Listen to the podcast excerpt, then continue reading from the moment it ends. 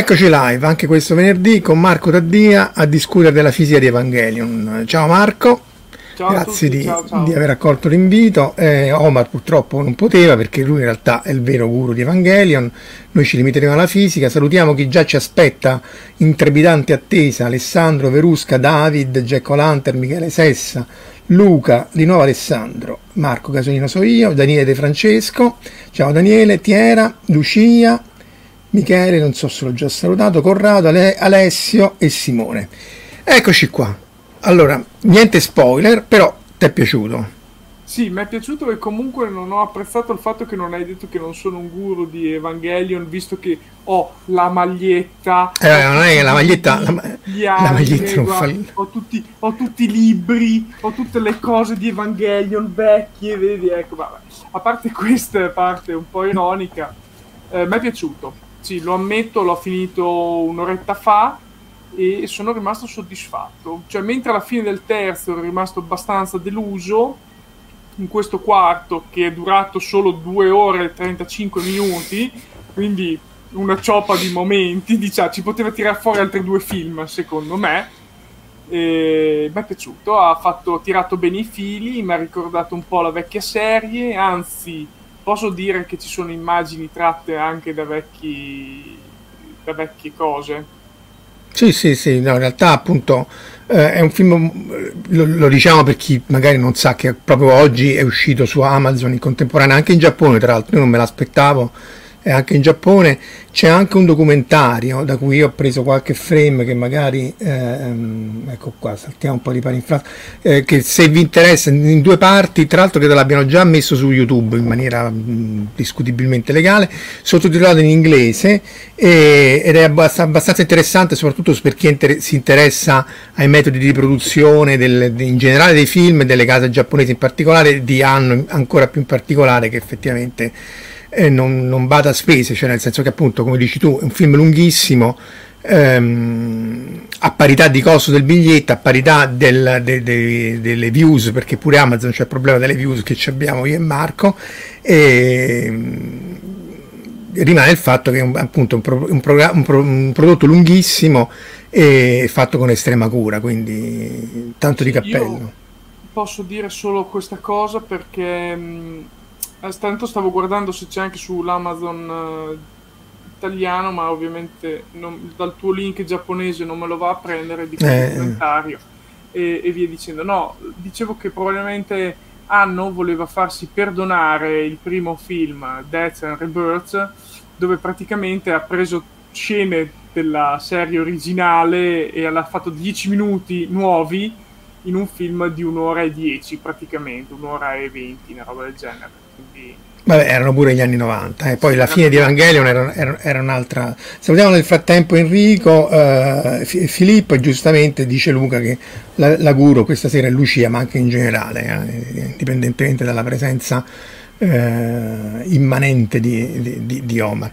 Sì, vabbè, Evangelion eh, anche per lui insomma è stato un processo catartico, se vi vedete questo documentario è molto interessante perché tra l'altro dice che lui aveva pensato di suicidarsi almeno un paio di volte buttandosi sotto un treno dalla- dalla- da- dalla- dal tetto della ditta, eh, appunto delle le accuse di, di- le minacce di morte che aveva ricevuto.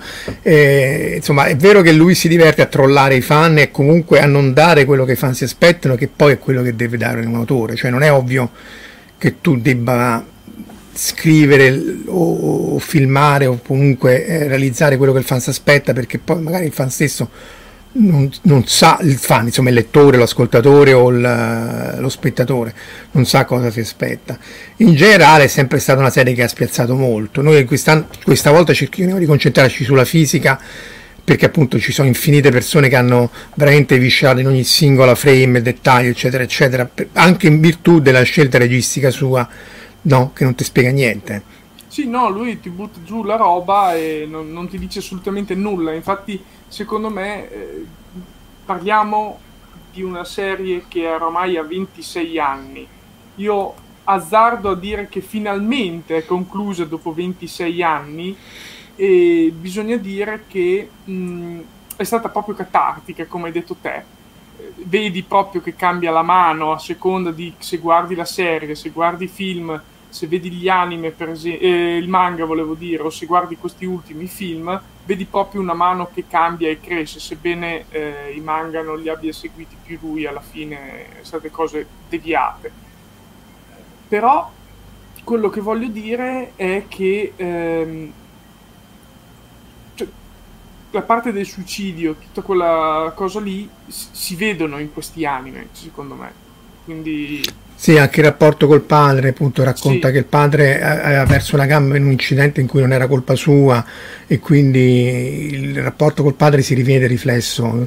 Lo dicono anche, non mi ricordo se era una delle attrici che faceva le voci, che insomma, o uno dei produttori, eh, che tutti i personaggi in qualche maniera rispecchiano la sua, la sua mh, personalità o alcuni aspetti della sua personalità. Dice Daniele che... Sì, vai No, scusa, dato il primo finale. In realtà il primo finale secondo me rimane il finale migliore in assoluto. Eh, quello della serie. Eh, sì, sì, quello fatto con i pezzi di cartone, con, proprio con, con, uh, i disegni in bianco e nero.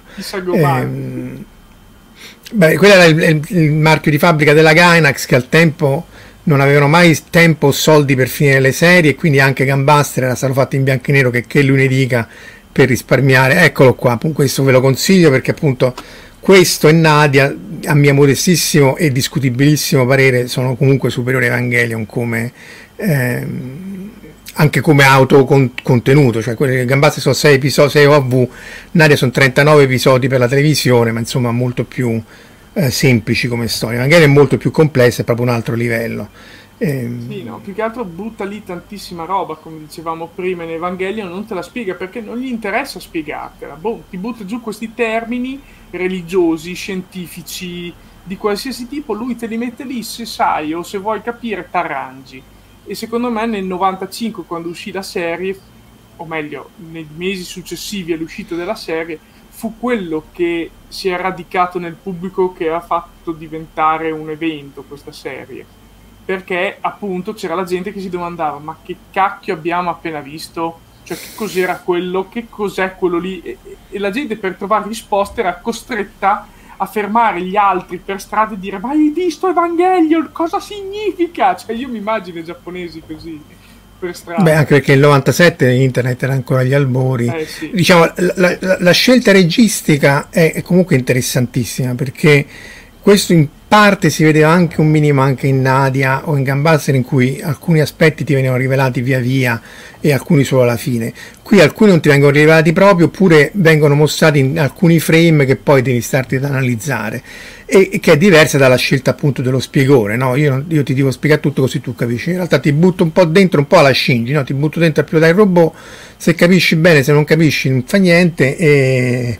no no Alessio, io mi sono dovuto leggere due, io in realtà appunto come alcuni di voi sapranno non è che l'avessi apprezzato all'inizio perché boh, sembrava una cozzaglia di cose senza senso, me lo disse Evan Mack, che quella è la mh, responsabile di Studio Ghibli di tutta la parte internazionale, che è una grandissima fan, è andata tipo 10-15 volte a vederla al cinema, disse no ma guarda che merita, e però se non ti leggi due wiki non riesci, non riesci secondo me a... Io ricordo ancora il panico all'epoca quando arrivò in Italia nel 98, io avevo già internet, eh, ho passato diverse ore di connessione dial-up, quindi chiamando i numeri locali a pagamento eh, infatti anche Lucia dice che il primo finale, cioè quello della serie, è il migliore e via.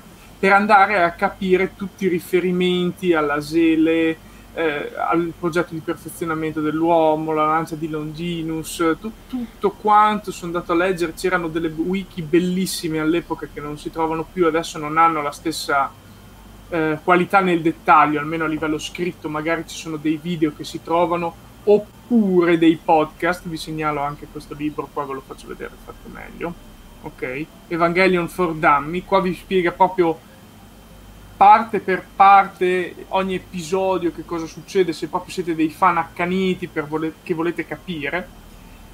E quindi in quelle guide tu ti potevi mettere lì e capire che quel riferimento dell'episodio 2 serviva per introdurre un'altra cosa nell'episodio successivo sto adesso dicendo cose un po' a caso, però era pieno di micro riferimenti che tu potevi già notare precedentemente. Quindi sì, sì, non... allora, c'è da dire che tutta la terminologia ebraico-cristiana eh, l'hanno detto chiaramente, è stato usata solo perché gli suonava figa.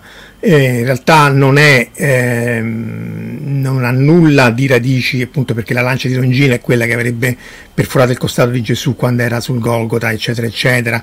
La, ma anche in Nadia, che vedete qui alle mie spalle, usava tutta una serie di termini tipo il Deus ex machina, non come figura teatrale, ma come una delle navi dei, dei, dei cattivi.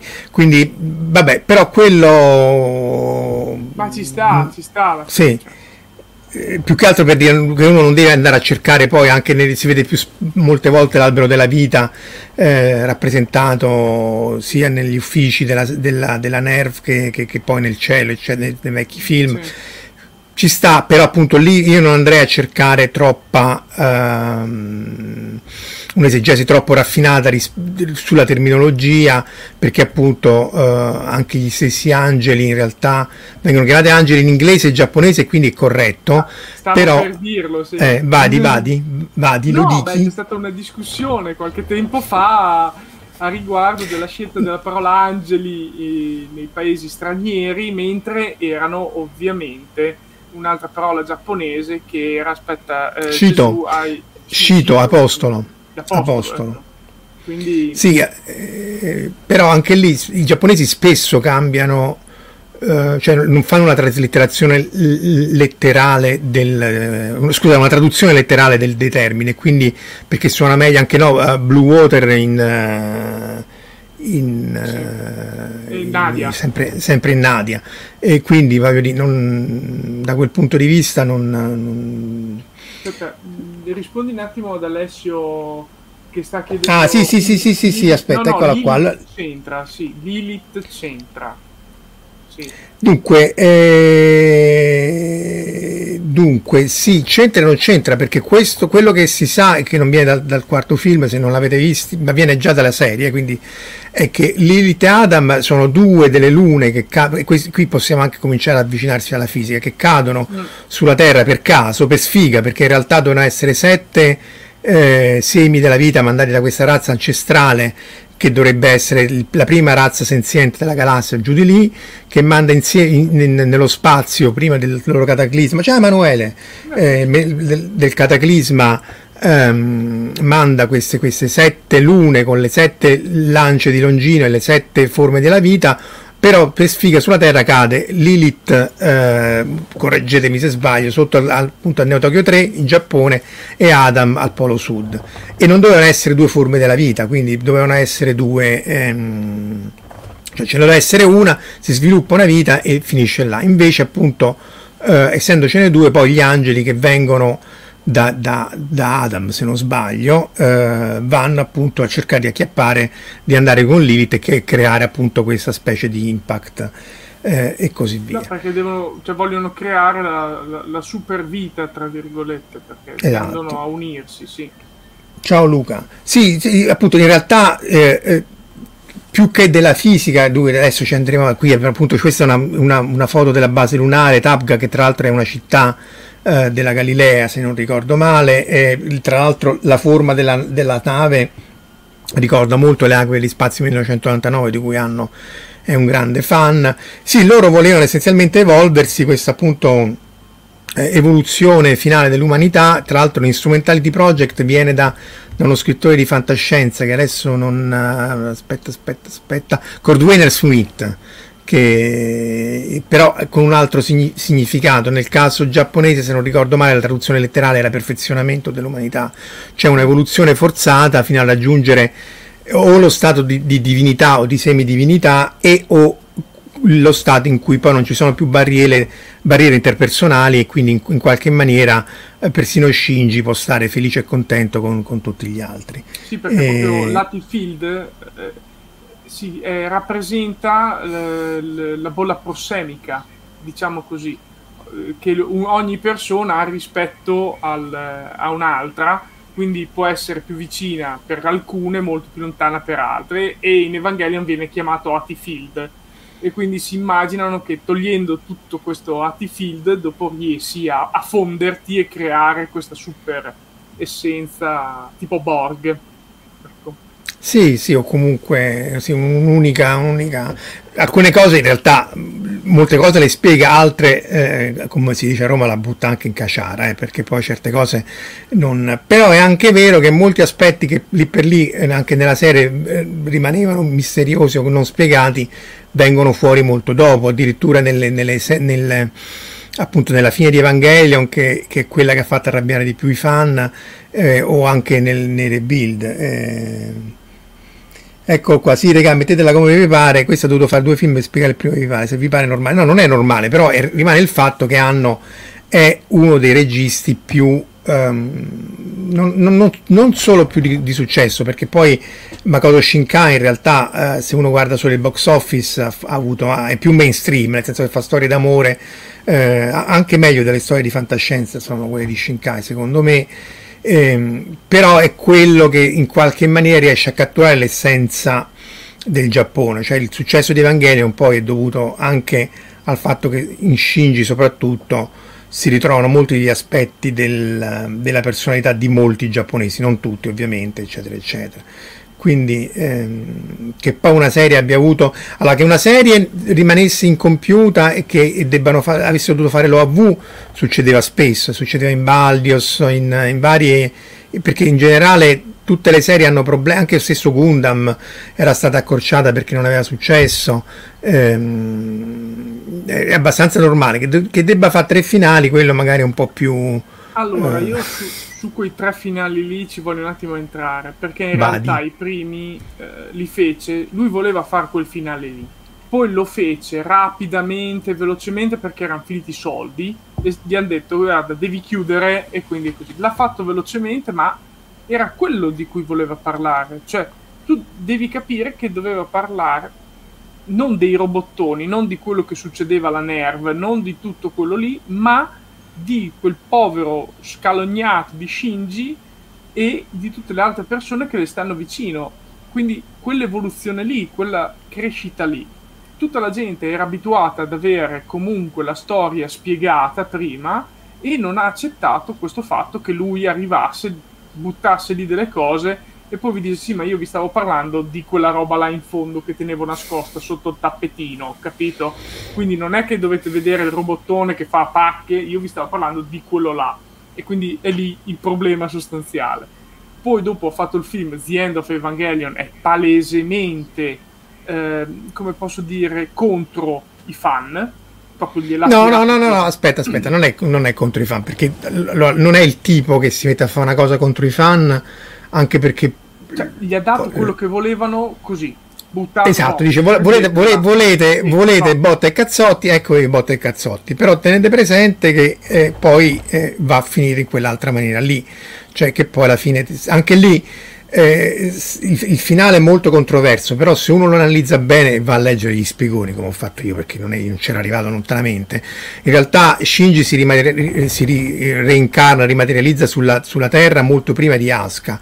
È lui che mette le, le, le, i pezzi di legno come tombe del, virtuali di tutti i, quelli che erano i suoi compagni, eh, Misato e così via, passa del tempo e poi dopo ricompare anche Asuka che prende a calci la, una, la, la, sua tomba e quindi poi c'è la scena appunto in cui si, lui lo strozza e lei lo accarezza, ma insomma ehm, anche là va vista frame by frame e, e ci vuole una passione per, per andarli a eh, però effettivamente anche quel finale lì ti spiazza moltissimo perché non, um, non è che sia poi così eh, no, immediato. Sicuro, sì. Cioè, in quel finale lì posso spoilerare ormai è un finale di 23 beh, quello, anni beh, fa, sì. quindi sì.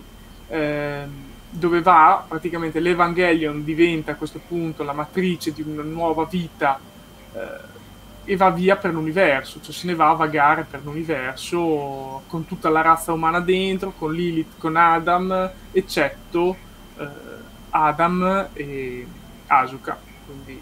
No, però aspetta, la razza umana poi, da come ho capito io, però boh, scrivetevelo anche voi qua, eh, se vuole no, no, si può reincarnare, cioè quando eh, Shinji termina la, l'instrumentality e, e, e, non è solo lui che esce, fa uscire volendo tutti, quindi la, la, per quello che poi Asuka esce dopo. Devono Però, boh, eh, loro, non è che li sì, sì, sì. lui. Esatto, Però, sì, fare, fare, un po' come pare. Eh. Sì, cioè in realtà si vede che eh, tutti rimangono dentro, eccetto loro due, quindi rimangono tutti in questa divinità. Poi... Però poi c'è la trollata geniale, secondo me. La trollata geniale che, che giustifica le infinite eh, incarnazioni. Tu parlavi di manga, di videogiochi, eccetera, eccetera. Eh, sì, è rimasta il brodino sulla terra. Esatto, le iterazioni che eh, questo l'ha anche am, am, ammesso, no? Che lo dici lei, sembra, lo dico io. Eh, l'è andato a prendere. Sì, adesso parliamo anche della fisica. Mo ci arriviamo, mo ci arriviamo. E parliamo appunto delle varie iterazioni, quindi del multiverso tra pochissimo. Ehm, cosa che stavo dicendo sul brodino sulla Terra? No. Sì, mi, mi ha ricordato in Star Trek il brodo con tutti gli Yodo dentro, cioè in mutaforma. Ah sì, sì, ah, giusto, bella, bella, bella analogia, sì, sì.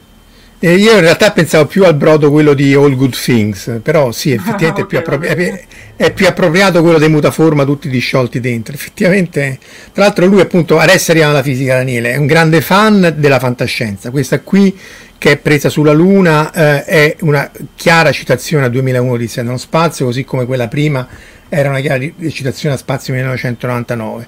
E, dopodiché appunto l'universo di Evangelion è ciclico, questo l'aveva già fatto intendere nelle varie eh, eh, iterazioni dei film e, e, già dal terzo è chiaro eh, e, e, quindi la trollata eh, geniale appunto è questa sì io ti sto raccontando sempre la stessa cosa però eh, la racconto con, con, aspetti differenti, infatti già dal, dalla fine del secondo film la storia prende tutta un'altra strada rispetto al, alla, alla, serie televisiva o l'altro finale, perché ogni finale, incluso il primo di cartone, il secondo che è di End of Evangelion, quelli dei fumetti e così via, sono tutte iterazioni de, di questo ciclo, di questo gigantesco giorno della marmotta in qualche maniera. Sì, e questo eh. viene spiegato dalla moltitudine di tombe sulla Luna da cui esce esatto. Cauro e dice sono di nuovo qui a fare di eh. nuovo questa cosa che devo fare perché noi siamo i due umani, cioè i due esseri col destino scritto, lo ripete esatto. già dalla, dalla serie, quindi cioè, sono tutte cose che eh, vecchie, rivecchie insomma, trite. Però... Beh, l'iterazione forse nella serie non c'era, eh. lui secondo a mio modestissimo parere mm. se l'ha inventata via via che andava avanti nella, nella storia dicendo appunto una, è una storia ciclica, quindi quando, quando, ha, um, quando poi ha, ha uh, ha dovuto cominciare a fare i film, eh, in qualche maniera gli è venuta in mente anche questa idea che secondo me è comunque geniale perché eh, giusti- cioè dal, dal, punto di vista meta ti giustifica sia un, un, le infinite iterazioni, sia appunto la, la, parte cinematografica, che però in qualche maniera pone su un, un contesto di, appunto, di multiverso, come dicevi tu, le varie, le varie incarnazioni e i vari finali, perché alla fine in qualche maniera sono tutti intrappolati in questo, come il giorno della marmotta, o anche quell'altro, quello con Tom, Tom Cruise che è, ehm, tra l'altro è basato su un manga giapponese, ha un romanzo addirittura, c'è il romanzo che è manga giapponese. Tomorrow, no. No, no, no è, è, è tipo no, Edge of Tomorrow se non sbaglio, ma, te- ecco. eh, ma, era, era... Eh sì, sì, esatto, è come in Doctor Who. Ci sono dei punti fissi e prima o poi in qualche maniera ci, ci si arriva. E se vogliamo cominciare la fisica, appunto in realtà eh, sarebbe più da biologia, ma noi non ci azzardiamo. Nella serie c'era uno di questi angeli che in realtà esisteva nel mare di Dirac e, appunto, un problema nel, nel colpirlo, quindi... Sì, allora, eh, il mare di Iraq è tutta un'altra cosa, però ci, ho de- ci, ho, ci, ho premesso, sì, nel senso che in qualche maniera questa qui, è, è, diciamo, questo angelo era un oggetto, bisogna dire che, eh, parliamo del 97, eh, che Quale? gli angeli, come, eh, esatto, era un oggetto eh, iperdimensionale, qua, almeno quadridimensionale, di cui questa era la proiezione tridimensionale della, della, della regione eh, della regione vicino al, al, al, all'angelo stesso e l'angelo in realtà era questa pozza, sempre pozza di, di fango. Eh, quella è la sua ombra in realtà.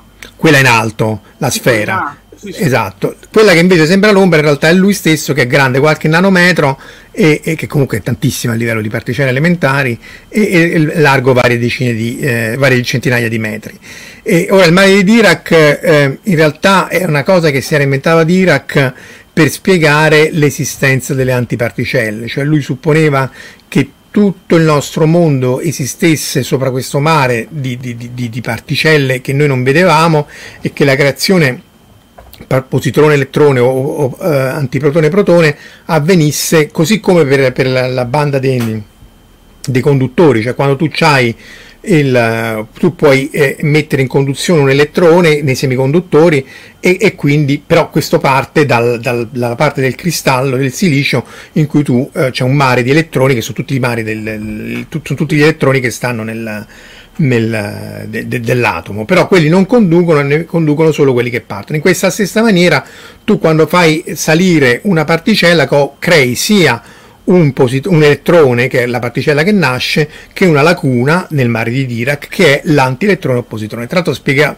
quasi tutto, ma tutta una serie di cose non le spiega, e infatti poi eh, non, non, non, esiste il mare di Dirac, cioè non esiste una um, struttura sottostante della materia in cui ci siano queste particelle virtuali, anche perché verrebbero energie infinite e così via. Però eh, era una prima spiegazione, in realtà poi si fa con le matrici. Ehm, e vabbè, eh, però il concetto è molto interessante, cioè il concetto, anche il fatto stesso di andare a pescare un concetto del genere e andarlo a introdurlo eh, come mostro, insomma, è estremamente originale secondo me. Sì, ma tutti gli angeli li ha fatti estremamente originali, anche quelli non fisici ma legati un po' di più a, ad altre immagini, cioè tipo mh, ho trovato molto bello l'angelo aspetta è uno degli ultimi quello che si schianta sulla terra dove co- devono correre per fermarlo con la T-Field.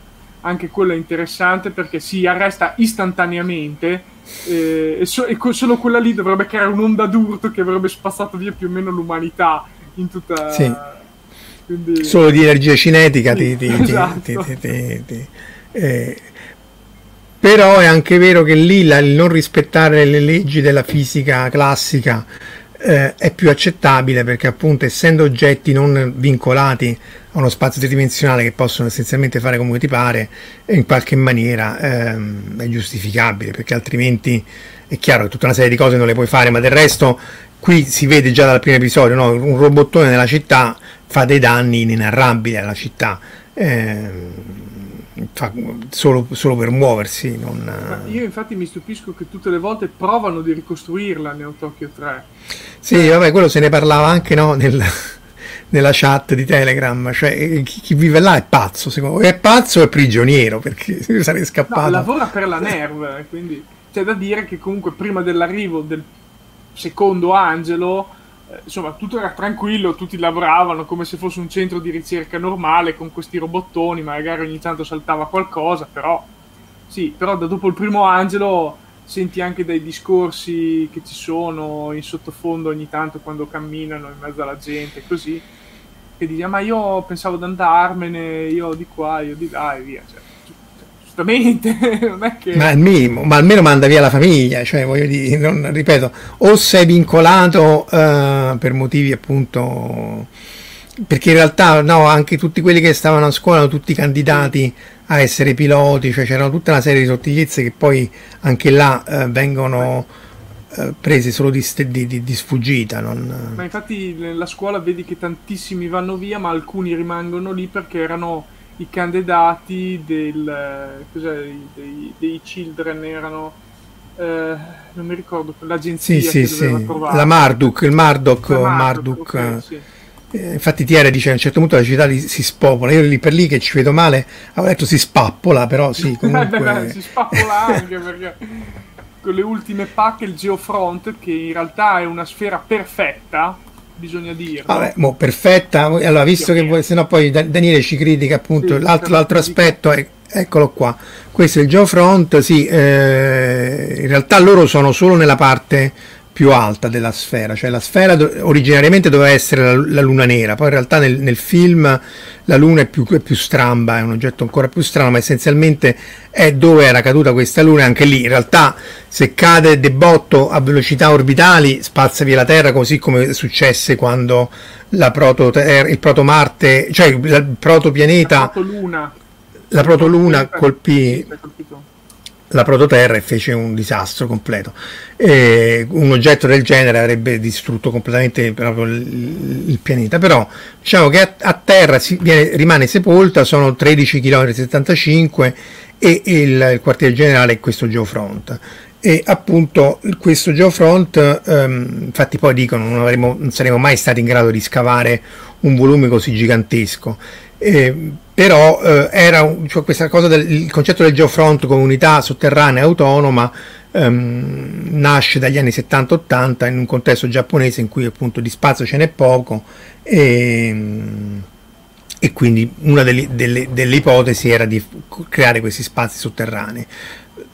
Sì, ma anche riguardo la, anche la fisica, parlando proprio di quegli spazi lì, cioè le tecnologie che usano per spostare le macchine, le, i treni, sono sempre vuoti. Cioè una tecnologia immensa, come i tornelli per entrare alla NERV, sono, sono decine, uno di fianco all'altro, tutti vuoti sempre.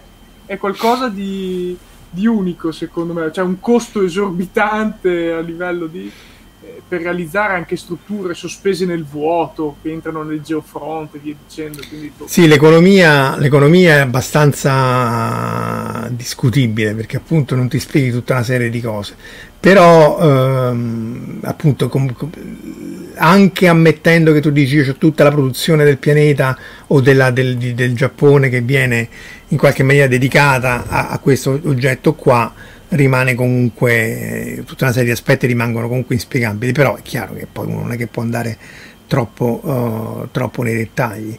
Eh, è interessante anche qua che riprende il concetto del fatto che avevano pochi fondi tra l'altro spesso eh, nella fi- nel film della fine di Evangelion ehm, viene detto ah, forse non c'erano dati fondi per la difesa anti, antipersonale proprio perché nel caso che ci dovessero attaccare sarebbe stato più semplice come poi in effetti è stato, cioè loro erano completamente indifesi a un attacco da parte di umani, ah, certo, sì.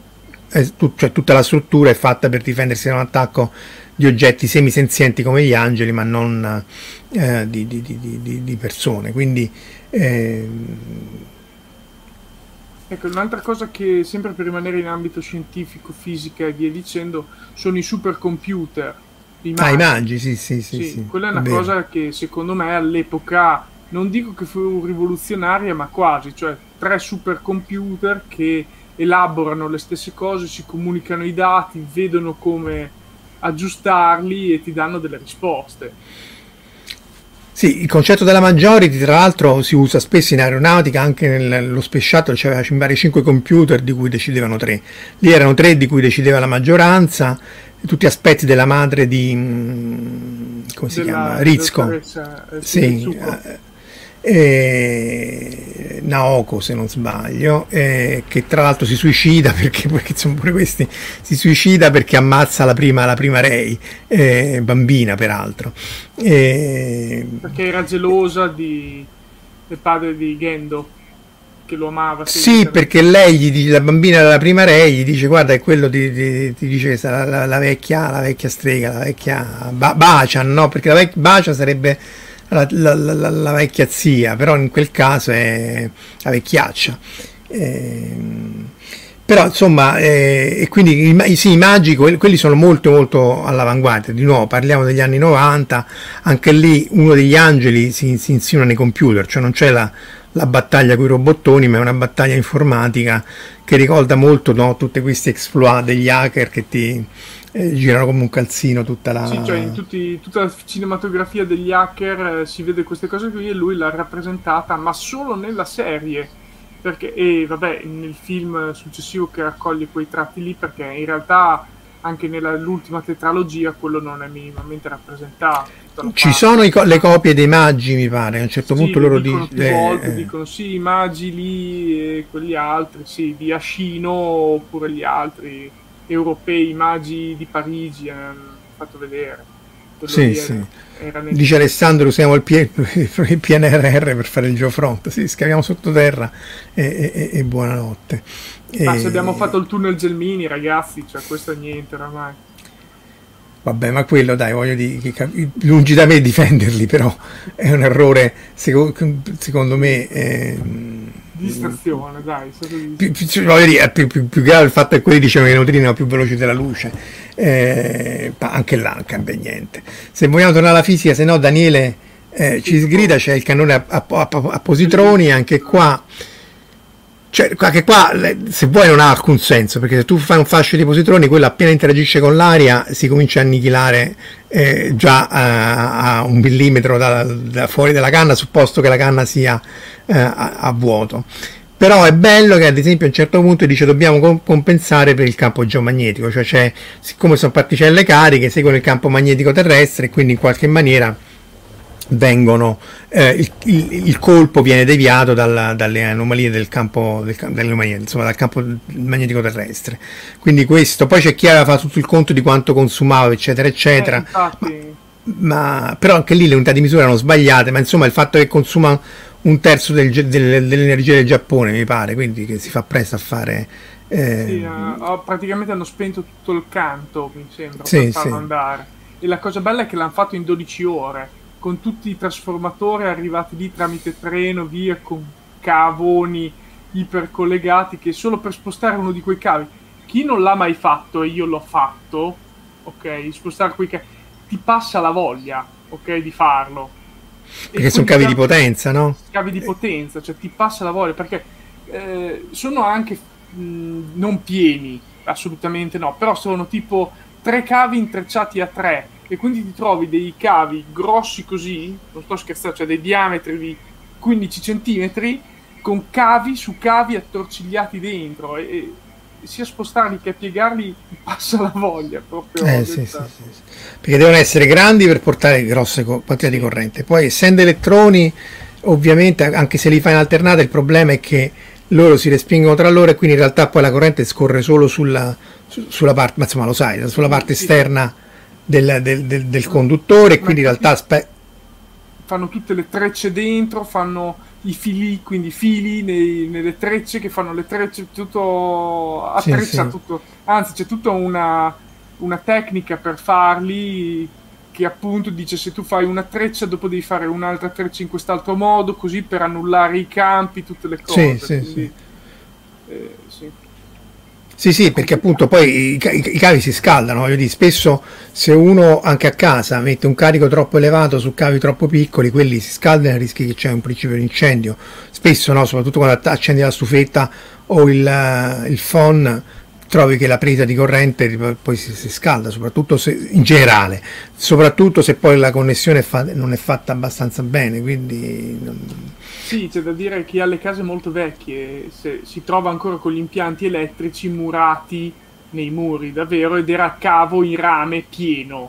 Quello è il peggiore in assoluto perché si scalda in una maniera atroce e tutta la corrente è superficiale, quindi all'interno non ci gira la corrente quindi dopo tutta la tecnologia hanno fatto tutti i vari cavetti, sei fili sempre più piccoli e per quello che il cavo non è più pieno, vabbè, questa è tutta...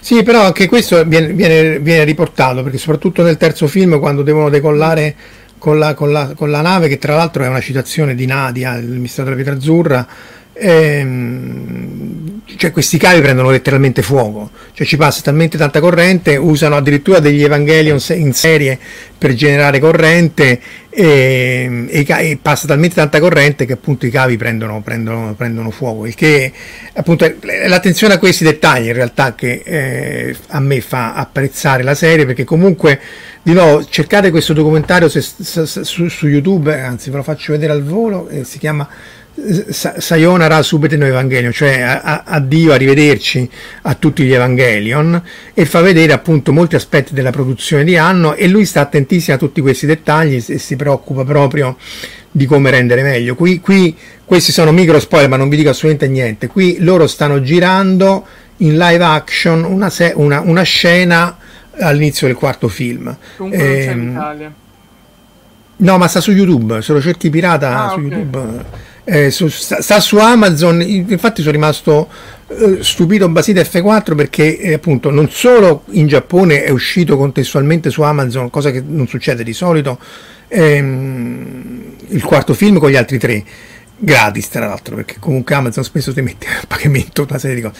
Non solo è uscito con tutte le lingue cioè eh, anche in Giappone si poteva vedere in italiano, inglese tutte le lingue eh, europee. Ehm, e poi con i sottotitoli ma c'era anche questo documentario in due parti eh, di un'ora ciascuna e con i sottotitoli non fatti benissimo ma insomma quante ne vuoi con i sottotitoli anche in inglese. Quindi tutto sommato non, non gli si può dire niente. Qui appunto loro, lui usava queste persone eh, per fare i personaggi della, della serie televisiva appunto con, con real capture poi eh, resi in 3D e così via per cercare l'angolo, l'angolo migliore su cui puoi fare il, da cui puoi trarre il disegno. Ed è una scena assolutamente mo, inutile e vuol dire che non ci ho capito niente io, però insomma l'inizio di tutto, tutta una scena che è fondamentale per il film, però non è una scena di combattimento, non è una scena d'azione, è una scena di gente che sta dentro una casa che tu dici ho capito ma praticamente 20 minuti di questo documentario quindi saranno andare avanti settimane a cercare l'angolazione migliore per fare, cioè, per fare questa scena qua comunque bisogna dire che il quarto film è visivamente impressionante, sì, sì, cioè fatto molto bene e ha anche delle ricerche su cose molto particolari. La scena finale dalla stazione del treno, per esempio, senza fare spoiler, vi dicendo, è molto particolare. Sì, sì, lui appunto cioè, addirittura aveva ricostruito il villaggio sì. a modellino cioè questo, ha, ha, affittato una, una, non so se era loro insomma una, un, un, tutta una sala di un, di, di un, edificio in cui ha fatto ricostruire questo villaggio a modellino una scuola però eh. una scuola no ma non, da fuori non sembrava però eh, no perché sembra più un, capannone industriale gli ha fatto costruire questo villaggio questi l'hanno fatto per settimane lui ogni giorno andava là diceva no spostiamo sta casa qua che non mi torna come sta messo deve essere realistica ci vogliono più pali della luce lui ama i pali della luce con tutti i fili che sono onnipresenti in Giappone. Li ha, e... ha fatti vedere a, a Yosa in questi ultimi film, il terzo sì, e il sì, quarto. Sì. Cioè, ma sempre in questo, in questo, documentario appunto lui dice no ma sono belli visivamente in effetti non ha torto eh. sono orribili dal punto di vista di decoro ehm, urbano e così via c'è anche un motivo eh, che in caso di terremoto è molto più semplice ripristinare delle linee elettriche che non stanno sottoterra. Eh. Sì, ma non, sa eh, no, non sa nessuno come è fatta la linea elettrica giapponese. No, cioè... vabbè, ma non è, cioè, voglio dire, cioè, loro hanno dei trasformatori sui pali della luce che sempre dal punto di vista del terremoto non è che sia il massimo perché questa asta vibrante eccolo qua su youtube profe- ecco, eh, esatto ecco qua aspetta mettiamolo ehm e dopodiché vanno nelle varie case, cioè la, il trasformatore è molto più piccolo e più locale, però appunto poi ti ritrovi tutti questi fili aerei e così via. Sì, più che altro eh, non sanno che filo va, dove è collegato, cioè a casa tua non sanno a momenti a che cavo no, sia collegato. Lo vedi, cioè casa mia si vede, cioè va al palo di fronte e poi va Comunque appunto se vi interessano gli aspetti della produzione, eh, vabbè l'ho già detto più volte, ve lo consiglio anche perché appunto... Eh, lui stesso viene ripreso, più, anzi spesso dà i consigli a, alla ragazza o al ragazzo, s'alternano da quello che ho capito, che lo riprendono. Dice adesso però non riprendere me che è noioso, riprendi quest'altra cosa. Il, quando piove dice va fuori, che, fate una ripresa da fuori che è più bella di noi che stiamo qua a parlare. Cioè interessante perché il regista che è eh, oggetto del documentario dà suggerimenti su come fa il documentario a quello che fa il documentario sul regista. E, e però è giusto, no? Perché dice sì, è inutile che stai a prendere me, riprendi i collaboratori e vedi loro come vedono me, eh, perché in effetti questo documentario c'ha questo problema, probabilmente che ehm, forse è troppo incentrato su di lui, ci sono, ci sono eh, perché intervistano Miyazaki, intervistano Suzuki che è il produttore di Ghibli e così via, però ci sono poche eh, me, interviste o poche battute dei collaboratori e, e quindi in realtà eh, dice un sacco di cose ma forse poteva essere un po' più eh, incisivo tra l'altro ecco questa eh. No no finisci così perché c'è un no, no, vai, vai. è bello rispondere dopo. No ritornando al discorso di prima quindi perché quella italiana è riferita alla rete elettrica? Come è fatta? Ok? Eh, quella, mo, molto rapidamente quella rete elettrica italiana è fatta, l'alta tensione arriva nelle centrali di smistamento locali, tipo ogni paese ce n'è una, da lì parte la media e eh, arriva nelle cabine che sono più o meno in ogni quartiere. Ultimamente quelle nuove non si vedono più, sono quasi tutte o interrate o in piccoli sgabbiotti e da lì ti viene fatta l'ultima conversione per la bassa tensione che ti arriva a casa. Quindi è tutto interrato, cav- cavoni abbastanza grossi, se vi dovrebbe, dovreste capitare ogni tanto che li vedete fare dei bei scavi mettendo giù con delle macchine apposta dei, dei rotoli eh, giganteschi, delle bobine gigantesche di cavi e sì, stateci lontano però dalla media tensione perché non è proprio il massimo. Cioè, se volete fare una bella impronta stile bomba nucleare, ce la potete fare tranquillamente, cioè avvicinatevi molto, se no evitate. Ciao Emilio. Eh, questa è la sala di montaggio, questo è tra l'altro un aspetto che, che, si incontra spesso nei documentari giapponesi, loro hanno tutta questa tecnologia per ehm, sfocare tutte le cose che, che, non, che non, non, devono essere vi, vi, visibili.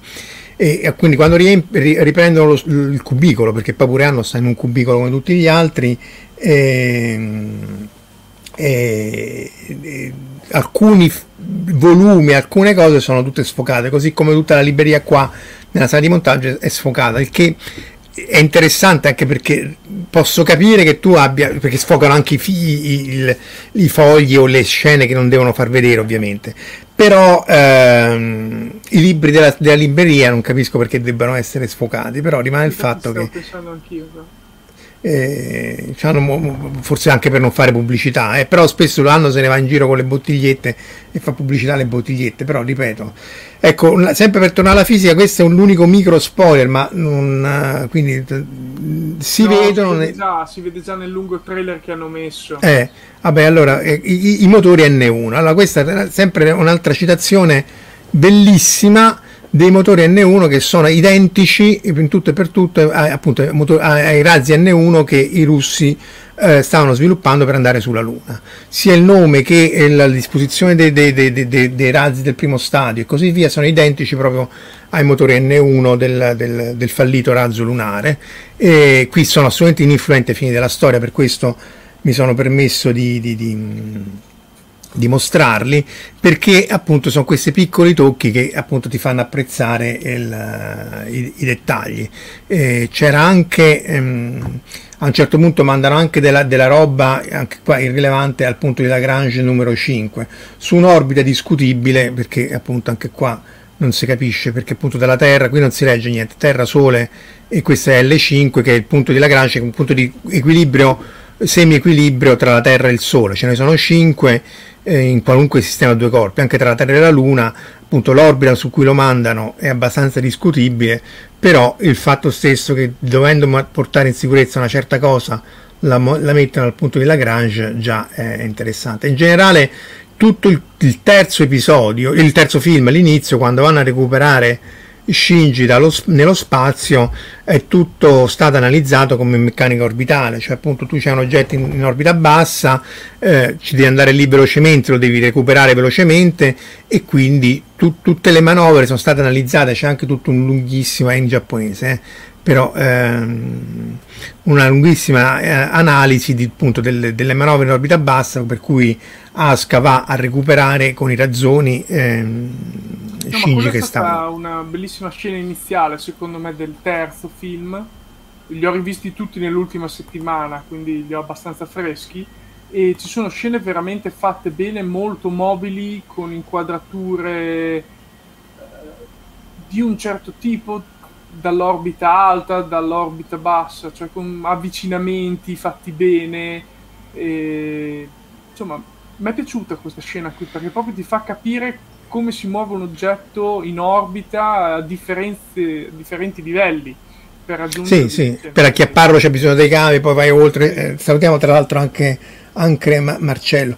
No, L5, a parte il numero è irrilevante, cioè fondamentalmente ce n'hai uno tra la Terra e il Sole, uno uh, dietro, uh, dietro uh, nella congiungente Terra-Sole, l'altro che sarebbe dove stava Terra 2, nel, mi sbaglio sempre tra Marvel e DC, insomma il punto co, co, opposto. opposto, sì, e poi ce ne sono due... Eh, esatto.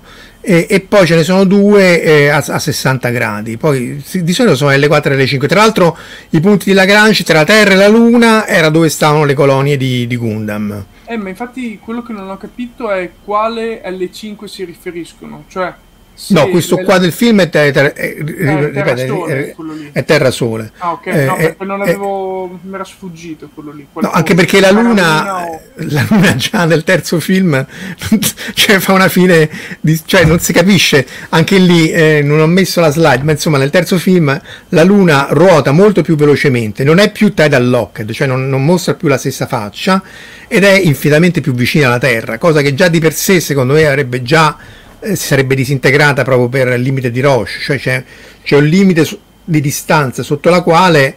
Ehm... no, no, quella non è la Luna, eh. E che? Quella è il, è il Miss eh, Impact, quello lì. È quello che viene generato dal... È una cosa che sta proprio sopra Neo Tokyo, che gira sopra Neo Tokyo. È una sfera, non è la Luna quella lì. Ma la, la superficie sembra la superficie lunare, eh. Ragazzi, ah, veniteci in aiuto. Prima che, questa qui io ho sempre che finisce il RIS. Che non sia la Luna, ma sia una generazione del, dell'inizio e del mancato third no, Un effetto sicuramente di tutto quel disastro lì, ma sì, non, ma non secondo Luna. È la Luna. Adesso vado a verificare perché mi hai fatto venire questo dubbio. Scommetto una birra, Marco Daddia. Va bene. La, la prenderemo nel 2023. Sì. Eh, però, prima.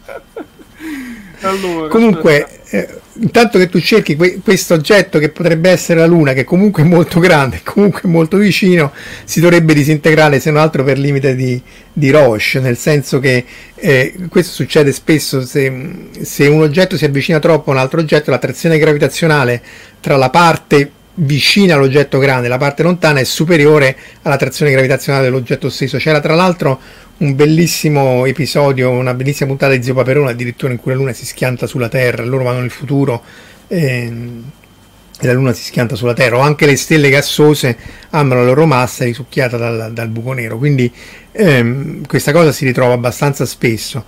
E, e, la, e la, meccanica orbitale appunto eh, nel caso di quella Luna là, se, sempre se è la Luna, ma vediamo che ci dice il buon Taddia, ehm, non è che sia rispettatissima eh, tra l'altro eh, lui la meccanica orbitale, la meccanica relativistica la sa bene perché appunto io lo cito sempre Gunbuster eh, in cui tutta la parte di meccanica di fisica eh, di realtà generale speciale è coperta perfettamente. Cioè questo qui che io abbia visto è la migliore rappresentazione grafica dell'effetto Doppler relativistico in cui appunto um, delle astronavi si muovono a velocità prossima a quella della luce, quindi tutta la geometria, un po' come quando correte sotto la pioggia, che sembra che la, la, la, la pioggia vi venga inclinata ma quasi orizzontale rispetto a voi, questo effetto, se fate il conto relativistico, that's allora, no moon, dice. Cioè, mi dispiace ma c'ho ragione io.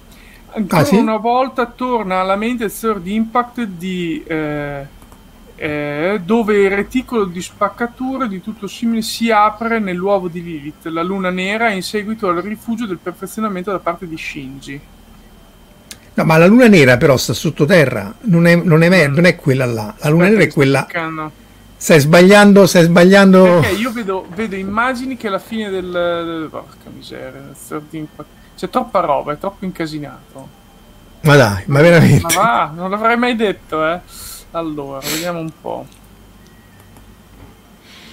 Intanto che tu ti accetti della Luna, appunto, qui al, questo qui è dove si va a convogliare tutta la luce delle stelle, sempre appunto per effetti relativistici, e anche il colore che viene spostato verso il rosso, verso il retro e verso il blu-bianco, perché la somma di tutti i colori, no, in certo effetto, effetto cerico, questa è proprio relatività speciale. Ehm, eh, appunto perché appunto l, l, l, lo spostamento verso il rosso è quello delle galassie che si allontanano però se tu ti muovi a velocità relativistica e ti avvicini alle stelle eh, lo spostamento è verso il blu e verso il rosso è quelle che sono ai fianchi via via verso i fianchi e verso il retro. Gambaster è quello che appunto eh, e questo qui è quello che succede vedete?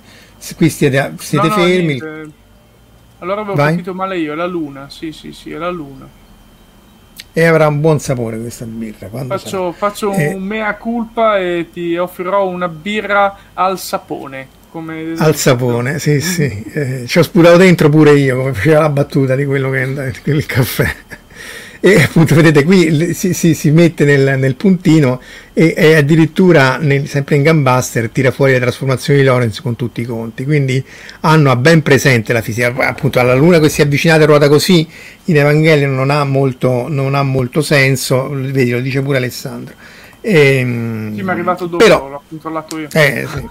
Eh, però eh, la, fisica, la fisica dietro c'è. Tra l'altro lui, io qui met- ho messo Nadia come sfondo perché in realtà lui ehm, nel, già nel, nell'inizio del quarto film, eh, il cui i primi dieci minuti già erano disponibili da, da, da, da mesi, quindi eh, anche lì azzardiamo un mini spoiler. Da un annetto fa almeno. Eh, sì, sì, li fece uscire in contemporanea eh, fa una citazione eh, analoga a questa, appunto il nuovo Nautilus, che tra l'altro la, questa stessa astronave è la citazione di un altro film eh, Tokusatsu che lui cita sempre, eh, che sbatte contro la Torre Eiffel e di nuovo anche qui c'è una battaglia su Parigi. Ehm, in cui c'è anche la Torre Eiffel, in quel caso era una nave classe Yamato che va a sbattere eh, contro la Torre Eiffel. Eh, lui si cita molto a se stesso, però cita moltissimo anche le altre animazioni, cioè tutta Nadia è infarcita di citazioni soprattutto di, di Yamato e di molta animazione, ma soprattutto Yamato, eh, proprio anche nelle, sia nel, nel, nelle descrizioni delle, del, delle scenografie eh, che proprio nelle frasi che vengono riprese pari pari e rimesse e incastrate perfettamente, ecco, proprio come delle parole crociate eh, all'interno de- de- della storia. Tra l'altro c'è anche un- una teoria eh, che io non condivido, che in realtà Nadia e Evangelion condividano l'universo, ma lo stesso universo, ma che secondo me eh, è errata, però c'è anche da dire che i geroglifici di Nadia, cioè di, della nuova Atl- di Atlantide, sono gli stessi che poi si trovano, e anche i giganti, questi sono i giganti Adam, no, lui già cita Adam, questo è dentro il, il rosso, cioè la nave rossa che è alle mie spalle, ehm, loro dicono che quando questi da Atlantide atterrano sulla Terra, cioè i concetti sono gli stessi, eh, atterrano sulla Terra, fanno un'evoluzione forzata della razza umana, però all'inizio devono crearli come giganti. In effetti questi ricordano sia i giganti di Nausicaa, dove lui era animatore, perché appunto fu assunto Uh, forse non era ancora studio Ghibli, ma fu assunto da Miyazaki per animare il mostro gigante dei, dei Sette Giorni di Fuoco che si vede al fi- alla fine di Nausicaa e questo lo ricorda molto, così come pure gli Eva ricordano molto uh, i mostri di, di, di, di Nausicaa. E, tra l'altro all'inizio del terzo film c'era questo corto di 10 minuti eh, che è il prequel di Nausicaa tra l'altro, girato quasi tutto, 90% con tecniche tokusatsu, proprio per, per evitare che si perdesse questa, tecnologia, questa arte e questa, eh, gli artigiani che facevano queste cose. E Godzilla stesso, Shin Gojira, che lui fece tra il terzo e il quarto, molto girato con tecniche non in CG, proprio per evitare che si perdessero questi artigiani. Quindi... No, io mi è venuto in mente mentre facevi queste considerazioni che il, uh, un film di questa nuova, mi sembra proprio il quarto di questo Evangelion, doveva chiamarsi Shin Evangelion. Quindi prima eh, che sì. lui dicesse che faceva Shin Gojira, uh, il, fi- il, titolo di questo film del quarto non era 3, 3.0.1.0 più 1.0, cioè, uh, neanche una versione di un software così complicata da pronunciare, eh, si doveva chiamare appunto Shin Evangelion. Quindi sì, sta, sta un po' facendo delle, ha detto che non vuole più mettere mano a Evangelion, ma vuole fare dei film live action adesso. Quindi.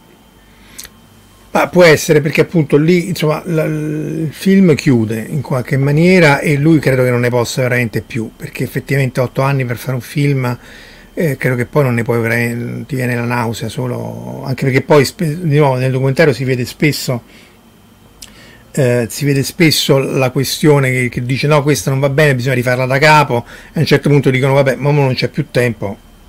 In qualche maniera bisogna, bisogna chiudere. Ecco questi sono gli stessi ideogrammi tra l'altro anche qua i, i, i fan eh, hanno in qualche maniera codificato questi, questi ideogrammi che lui si è inventato in termini di note quindi poi tutta la musica che si sente quando, quando si vede questo collare antipulci, collare antiscingi ehm, in realtà è, se tu traslitteri questi, questi ideogrammi che stanno qui come note senti la musica che senti, che, che senti eh, nel film quindi insomma sono infinite sottigliezze che non, non spostano una virgola dal, appunto dalla storia ma che insomma fanno capire l'attenzione maniacale ecco qua anche qua dietro con cui lui ehm, Ecco, un'altra affrontano. cosa che invece mi immaginavo non sarebbe successa, l'ho fatto, è un micro spoiler.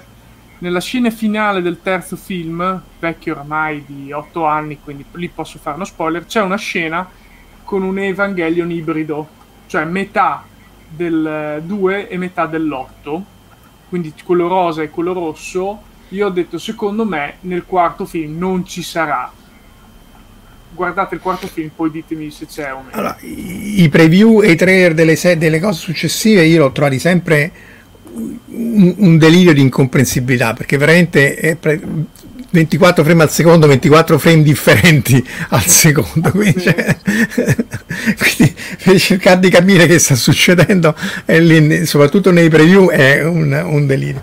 Però anche lì riesce a, a ricondurre bene, a, a, riagganciare bene i fili, insomma, in qualche maniera non, non gli si può dire niente. Eh, ecco, semmai eh, l'unica critica, ma lui sente molto la pressione dei fan e, e il, eh, anche dei produttori, eh, eh, è il fatto che una persona così brillante poi effettivamente dal 97 a oggi di grosso, a, parte Gojira abbia fatto questo, eh, solo questo, eh, ha fatto anche il Masterchef dei, degli animatori, eh, tra l'altro, cioè non mi ricordo come si chiama, Ideaki hanno Special Theater o qualcosa del genere, in cui effettivamente faceva da mentore e quindi presentava tutta una serie di di corti, ma non così tanto corti, 20-30 minuti di vari artisti esordienti nel mondo dell'animazione. Quindi eh, questo, da questo punto di vista lui spinge molto per, le, appunto, per queste, eh, sia verso i nuovi,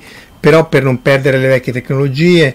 Tra l'altro appunto qui si vede non si vede, però eh, questo qui è lo skydiver di, di UFO eh, lui appunto lì è un fan di Spazi 1999 ah, sì, là, là, in angolo in alto. Sì, que- ah, scusa ho indicato quello sbagliato qui, qui sì. questo qua. Questo credo che si- questa qui è la Gotengo di, di, di guerre fra pianeti del, ne abbiamo parlato a lungo con Omar della Gotengo che è fatta appunto i carri roboanti fatta da tre carri corazzati il Go il primo Go, Cero Roboante sarebbe, e, e, un'altra di questi sono tutti modellini, dall'altra parte tra l'altro nel controcampo ci sono tutte le navi della seconda guerra mondiale, tra cui appunto la famigerata e sfortunata Yamato, quindi lui è un fan e quindi quando fa le opere eh, le fa per i fan con il rispetto dei fan, ecco questo c'è da dire, c'è da dire che molta della fantascienza che si è vista recentemente in Guerre Stellari, sì c'è anche uno zero, ehm, in Guerre Stellari, in Star Trek e altri tipi di fantascienza sono assolutamente, a mio modestissimo avviso, irrispettosi dei fan, sia di quelli storici che quindi dicono ma le cose così non erano, sia di quelli che si vedono anche solo la serie perché presentano incoerenze sia Guerre Stellari che le ultime incarnazioni di Star Trek, sia film che serie, nella stessa serie, nel, nell'episodio stesso o nella nuova trilogia stessa che appunto secondo me è estremamente irrispettoso lo, nei confronti dello spettatore e, e, e vie più del, del fan. Lui questo cioè, magari si diverte a trollarli, magari si, riesce, si diverte a non dare quello che, che si aspettano, però eh, lui ha ben preciso qual è il problema e appunto altrimenti non farebbe un'attenzione così maniacale, non avrebbe un'attenzione così maniacale ai dettagli. Eh. Infatti secondo me quello che fa risultare Anno uno dei migliori è proprio il fatto che sia maniacalmente attaccato ai dettagli, cioè dà quel qualcosa al fan da guardare, da vedere, da capire oltre alla solita storia e quindi secondo me questa cosa qui viene sempre molto apprezzata da chi non lo guarda distrattamente, ecco, diciamo così. Sì, lo puoi guardare distrattamente, va benissimo, però se ti metti lì ad analizzarlo quella cosa che sta lì in, in qualche maniera magari un paragone un po' forzato però eh, è, è, simile a Tolkien, cioè Tolkien dice io quello che ti descrivo c'è tutto nel, nel, mondo della subcreazione, quindi se ti dico che lì c'è un vecchio castello non è che ci metto un vecchio castello perché fa eh, ambientazione perché è bello mettercelo, ma, ma, so esattamente quel castello quando è stato costruito, chi era il regno di Arnor, chi era il re, chi c'è stato, eccetera, eccetera, perché nella subcreazione deve essere tutto coerente. Lui qua fa lo stesso, nel senso se lui ti mette una frame, ci ha pensato almeno due settimane per metterti una frame in cui si vede qualcosa di quel mondo là. Magari non, non ti spiega tutto tutto e magari non ce l'ha chiaro neanche lui eh, ma del resto anche Tolkien con Silmarillion eh, insomma, si evolveva continuamente, poi purtroppo è morto eh, nel 73 e, e, il figlio ha dovuto far uscire nel 77 una cosa che è bellissima, ma che probabilmente non sarebbe stata esattamente così.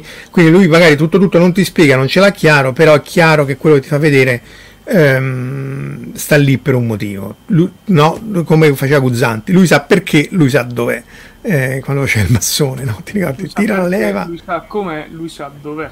Quindi, sì, sì, bellissimo anche qui. Imbuti. Ehm, sì, era in imbuti, vabbè.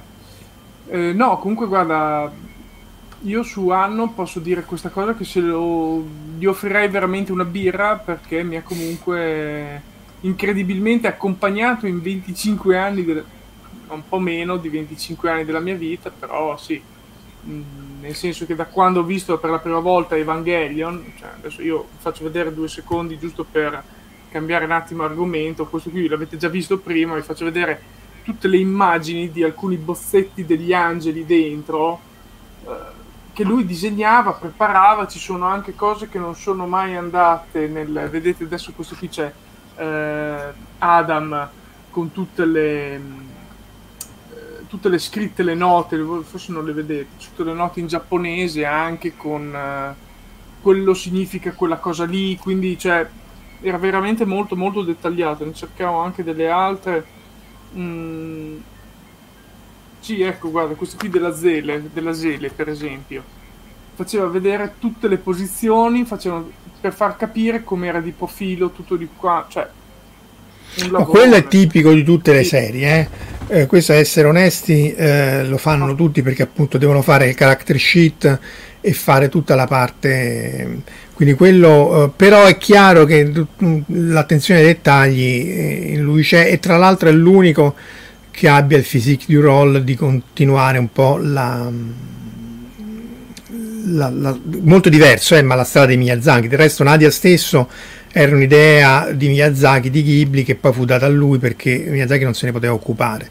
E, e, ecco, Makoto Shin... Aspetta, t'allargo quanto vuoi.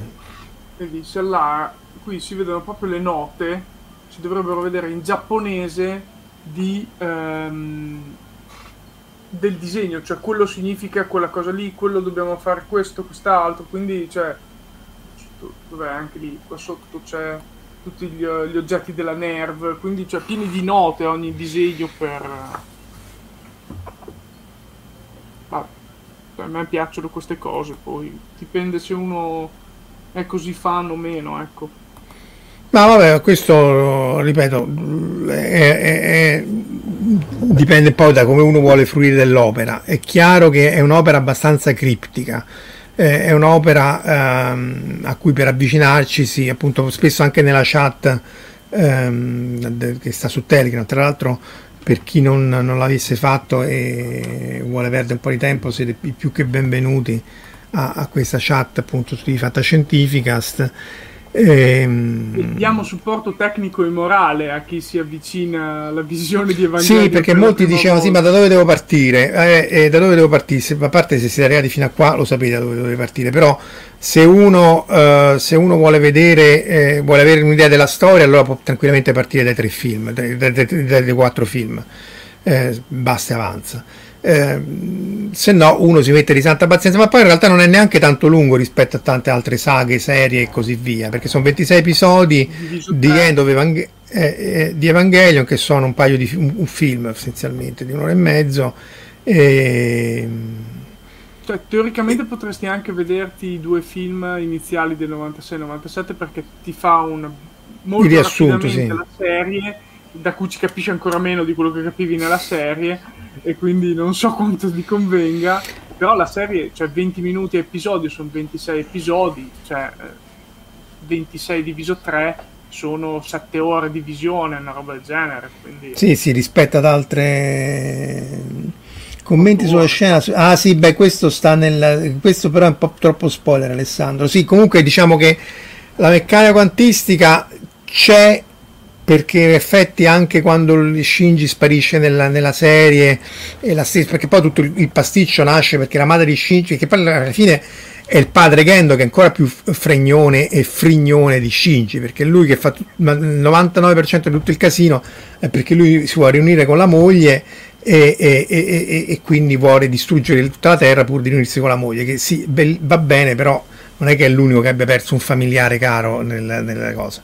E, e quindi c'è tutta la meccanica quantistica in qualche maniera si manifesta nella, in, quando appunto Yui o gli altri vengono assorbiti, anche Shinji a un certo punto viene assorbito dall'Eva nella serie e poi ricompare, ma insomma e anche qua appunto ci sono tutta una serie di, di salti quantici macroscopici, lì secondo me sono cose un po' messe così, tanto per, per dire.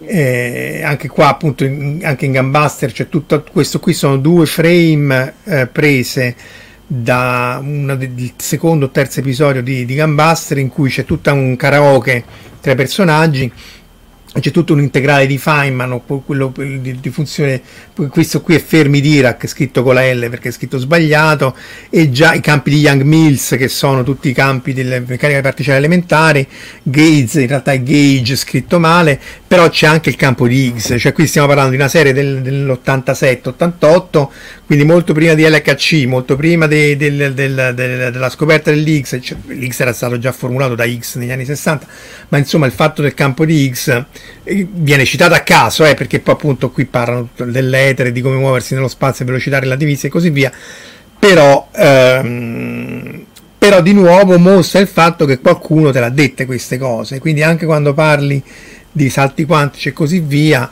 eh, di nuovo, il quantistico è un termine che viene abusato sia nel, in Hollywood che soprattutto in questa eh, pseudoscienze New Age, oramai quantistico is the new cristallo, cristallo piramidale e così via. E, però di nuovo mostra che, che, lui il problema se l'è posto che in qualche maniera questi termini li, li vuole mettere, magari un, non andando a eviscerare in dettaglio come appunto nel mare di Dirac e il canone a positroni, però il problema se lo pone. Appunto in Gunbuster eh, era più fisico il problema. Ehm, anche Nadia, Nadia effettivamente, cioè sono combattimenti tra astronavi e così via, non ci sono robottoni in Nadia. E, Beh, tra sottomarini piccolino sì, quello rosso sì vabbè il gra- però vabbè sì. però insomma ehm, però e, e, quindi è più tecnologico fisico tecnologico. Evangelion è più secondo me biologico ehm, psicologico. Eh, appunto in realtà tutti questi mostri sono genericamente ingegnerizzati, c'è un'evoluzione rapida del, del, della specie della genetica e così via. Gli Eva stessi sono dei, appunto, dei, dei, dei robot, dei, non sono dei robot, sono dei, mostroni corazzati a tutti gli Beh, effetti. Però quindi... bisogna dire che comunque eh, nel salto temporale tra il secondo film di questa nuova reincarnazione e il terzo e il, il successivo quarto di passi tecnologici anche non biologici ne fanno parecchi. Sì.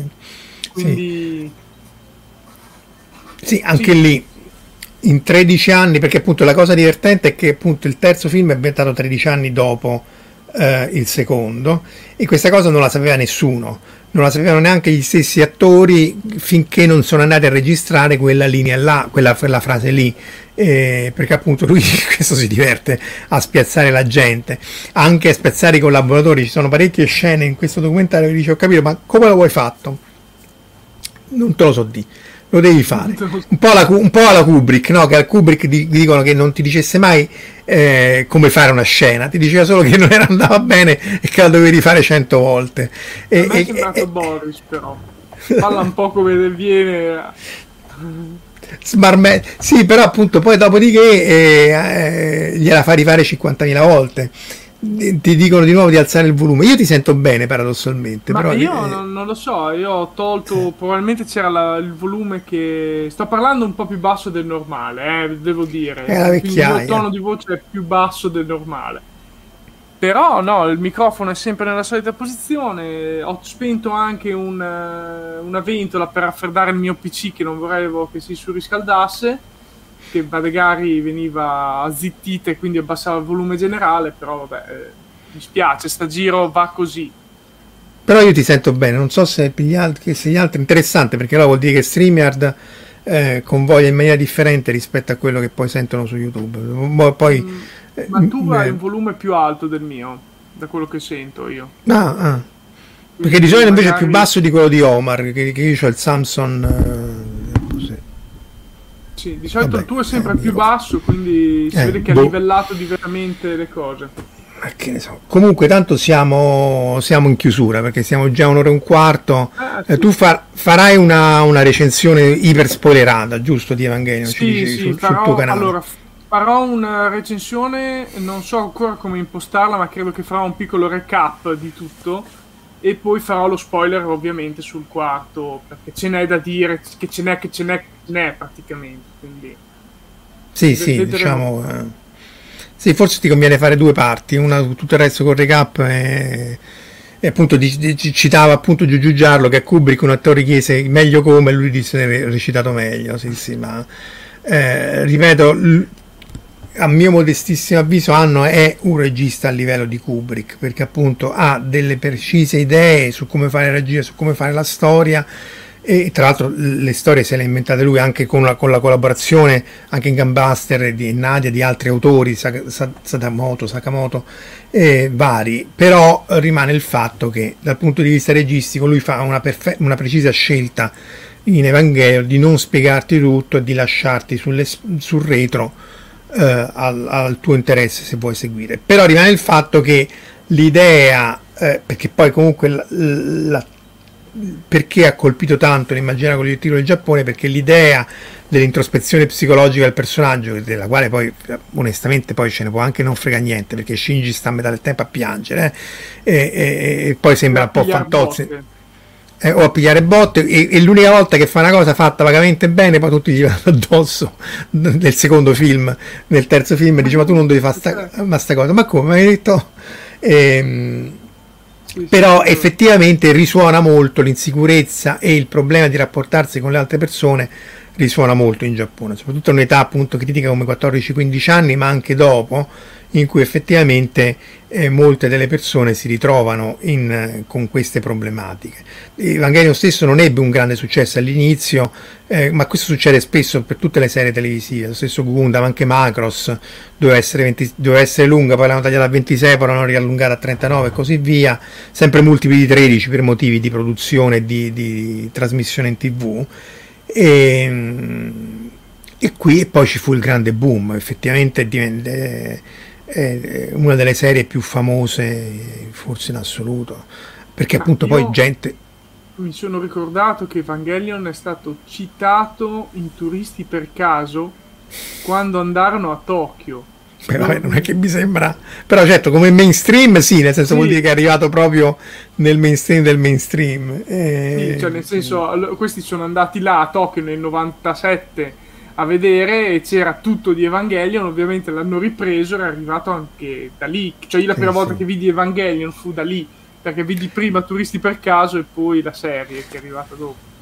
Multipli Però... 13 è perché sono, sono le... Mm, le settimane di produzione. Sì, sì, sono quante settimane sono e poi essenzialmente eh, appunto di solito sono 23 eh, scusa 26 o 39 episodi perché vengono trasmessi nei vari slot per coprire l'anno scolastico eccetera eccetera soprattutto sono i Kamen Rider l'analogo dei Power Rangers i, i Sentai i Super Sentai che ogni volta escono con la nuova serie di giocattoli, la nuova serie di prodotti e così via. Lo stesso fu per Evangelion, quindi è legata al marketing e alla, e alla produzione delle, de, delle, serie. Poi quelle più lunghe vanno avanti più e più anni, eh. ci sono serie che sono di...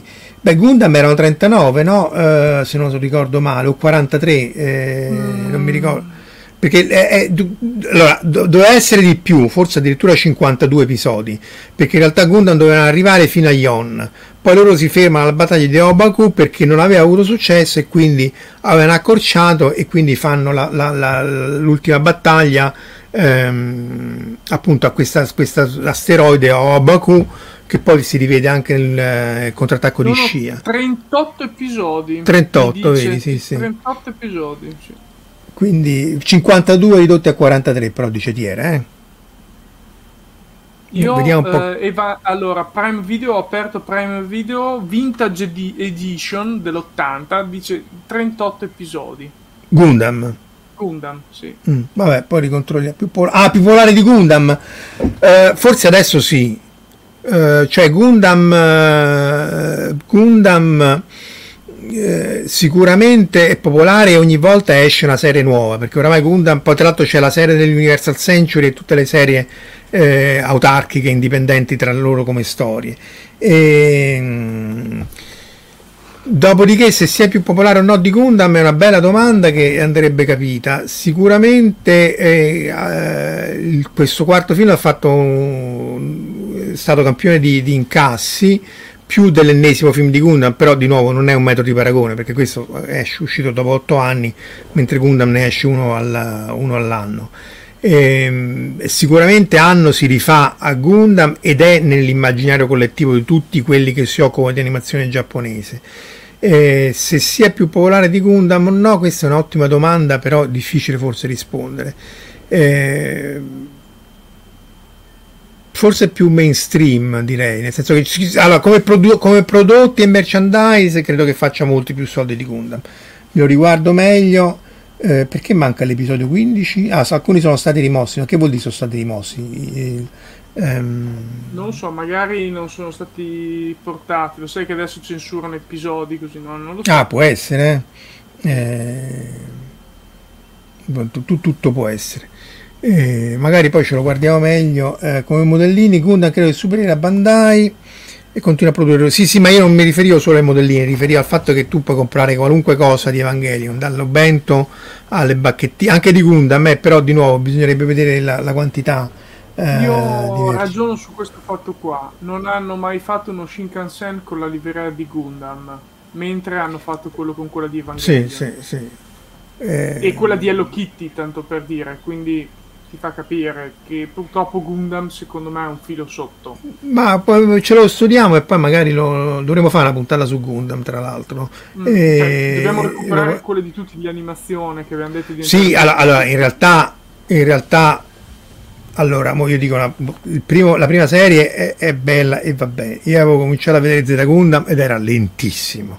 A un certo punto mm, devo confessare che, che, che l'ho mollato. Il contrattacco di scia e alcuni film sono molto belli, tra l'altro molto più realistici, insomma tutta la parte del combattimento in 0 in g è estremamente realistico. È chiaro che quella ha rivoluzionato tutta l'immaginario collettivo dei robot, eh, ha dato il via alla, il real robot e così via, quindi è, è, una serie, la prima serie è una serie epocale, è una serie di transizione, una serie di rottura, però anche Evangelion è altrettanto stata serie di rottura, perché appunto anche lì il modello narrativo, il tipo di robot, che appunto un robot non è, ehm, è cambiato com- completamente, quindi ha aperto anche alle cose più recenti, tipo i giganti, appunto, eh, eh, tutta una serie di, di, cose che altrimenti non ci sarebbero stati. Su Prime Gundam da 42 episodi, eh, no, Tovino stesso guardato... ha disconosciuto il 15. Sì, mo, mo sono curioso di vedere che cos'era, mo sono curioso di sapere che cos'era le, le, l'episodio 15 eh, di Gundam. Steins allora, Gate, vedo... sì vedo qui, allora Gundam Vintage Edition, Vintage Edition del 1980 mi dà 38 episodi. Quindi non, non so dove li hai visti 42, 43, però forse è un'altra eh, è un'altra serie. Però io mi ricordo più questo numero qua, eh. Ah, ok. Mi ricordo, mi ricordo niente. Eh. Anche la stagione 1 la stagione 1 sono 42 episodi. Eh, Quindi c'è la Vintage Edition e Moby Suit Gundam stagione 1. Vabbè. Quindi Vintage che vuol dire censurata. comunque, comunque ti, ti, ti, risponde Giugiu Giallo e dice però il Gundamone gigante l'avevano creato, vero, anzi no? ne hanno creati due. Ne hanno creati no, due, uno era quello... Parla parla quello che si muove. No, lui parla di quello gigante. Dopodiché il primo era il Gundam vero, l'RX78, sì, quello che stava Odaiba all'inizio. Poi l'hanno spostato, l'hanno messo non so dove altri, hanno messo uno di questi più recenti, eh, di, queste, di, queste, cose per i giovani d'oggi che non sono questi Gundam tutti colorati, strani, eccetera, eccetera, eh, che adesso sta Odaiba. E, e, rimane il fatto che quello fa la, fa la sua impressione. Più, secondo me, più che andandoci vicino dove è decontestualizzato, fa impressione arrivandoci con la, con la monorotaia che lo si vede svettare sopra i boschi, cioè lo vedi proprio il robottone alto sopra la, Ma come gli alberi. al cinema sì. della Toho a Shinjuku, quello tutte le sì. volte che lo vedo io ci rimango lì e dico ah però, eh, cioè, così. Eh, no, Jack O'Lantern cita anche Steins Gate. Sì, questo andrebbe. Eh, Railgun mi manca, lo devo recuperare. Steins Gate è molto, molto nello spirito di Akihabara, cioè lo spirito degli otaku e lo spirito. È basato su un videogioco, anche lì sono universi in cui si cambia la, la linea temporale e, ed è tra l'altro anche lì riesce a camminare bene sulla ma lo dobbiamo fare e Cursus Dawn. Stiamo parlando di Gundam oramai, ma va bene. Sì, eh, no, vabbè, e comunque Steins Gate sta su Amazon o anche su Netflix, se vi capita recuperate. Se è l'isola, se è l'isola quella del dove c'era il tizio con lo Zac, secondo me era un episodio carinissimo, se è quello. Eh, in cui lui, lui, va e trova questo che, lo, che è l'ex pilota che c'ha lo Zac, se, non, se, se è quella lì. E secondo me era anzi ovviamente fuori della, della storia principale, ma anche Tomino ha le sue caratteristiche. Anche Tomino è un gran, altro grande, fatto Zambot, Daiter, tutta una serie di cose, oltre che Gundam, però è un altro tipo che è molto molto particolare. Ragazzi, direi che però siamo un'ora e 25, dovremo fare sì, vari episodi su uh, Gundam, Steins Gate e così via. Però su Evangelion non abbiamo detto, cioè sulla fisica abbiamo detto quello che si poteva dire per le recensioni vi rimando a quelle che usciranno su Taddia, ma insomma sta su Amazon. Se avete tempo recuperate, ma insomma se state qua o l'avete già recuperato o lo recupererete, ehm, perché comunque merita. È un, è un evento epocale anche di cesure che spero che hanno si possa dedicare a fare eh, altre opere molto buone come Shingo Gira che secondo me è geniale come, come... Ma è fantastico, è un grandissimo film quello lì di Shingo Gira cioè degli ultimi 30 anni probabilmente è il miglior Godzilla che è stato fatto. Poi ironico, una presa in giro assolutamente molto forte, poi non viene colto, del, del governo giapponese, dell'inettitudine, della burocrazia, anche di Fukushima, eh, perché poi in qualche maniera eh, Godzilla lì è la metafora dell'incidente della centrale nucleare in cui tutti fanno, girano, girano, girano a vuoto. Quindi eh, recuperate quello e speriamo appunto perché lui è un personaggio veramente geniale. Tra l'altro ha anche doppiato, no, ha fatto il doppiatore lui eh, ah, sì? ha, fatto il doppio, eh sì, ha fatto il doppiatore in Kazeta Cino, cioè l'ultimo film di Miyazaki, The Latest, perché ora ne sta facendo un altro, Si alza il vento, la voce ah. di Orikoshi, la voce di Orikoshi che era sua. Era sua.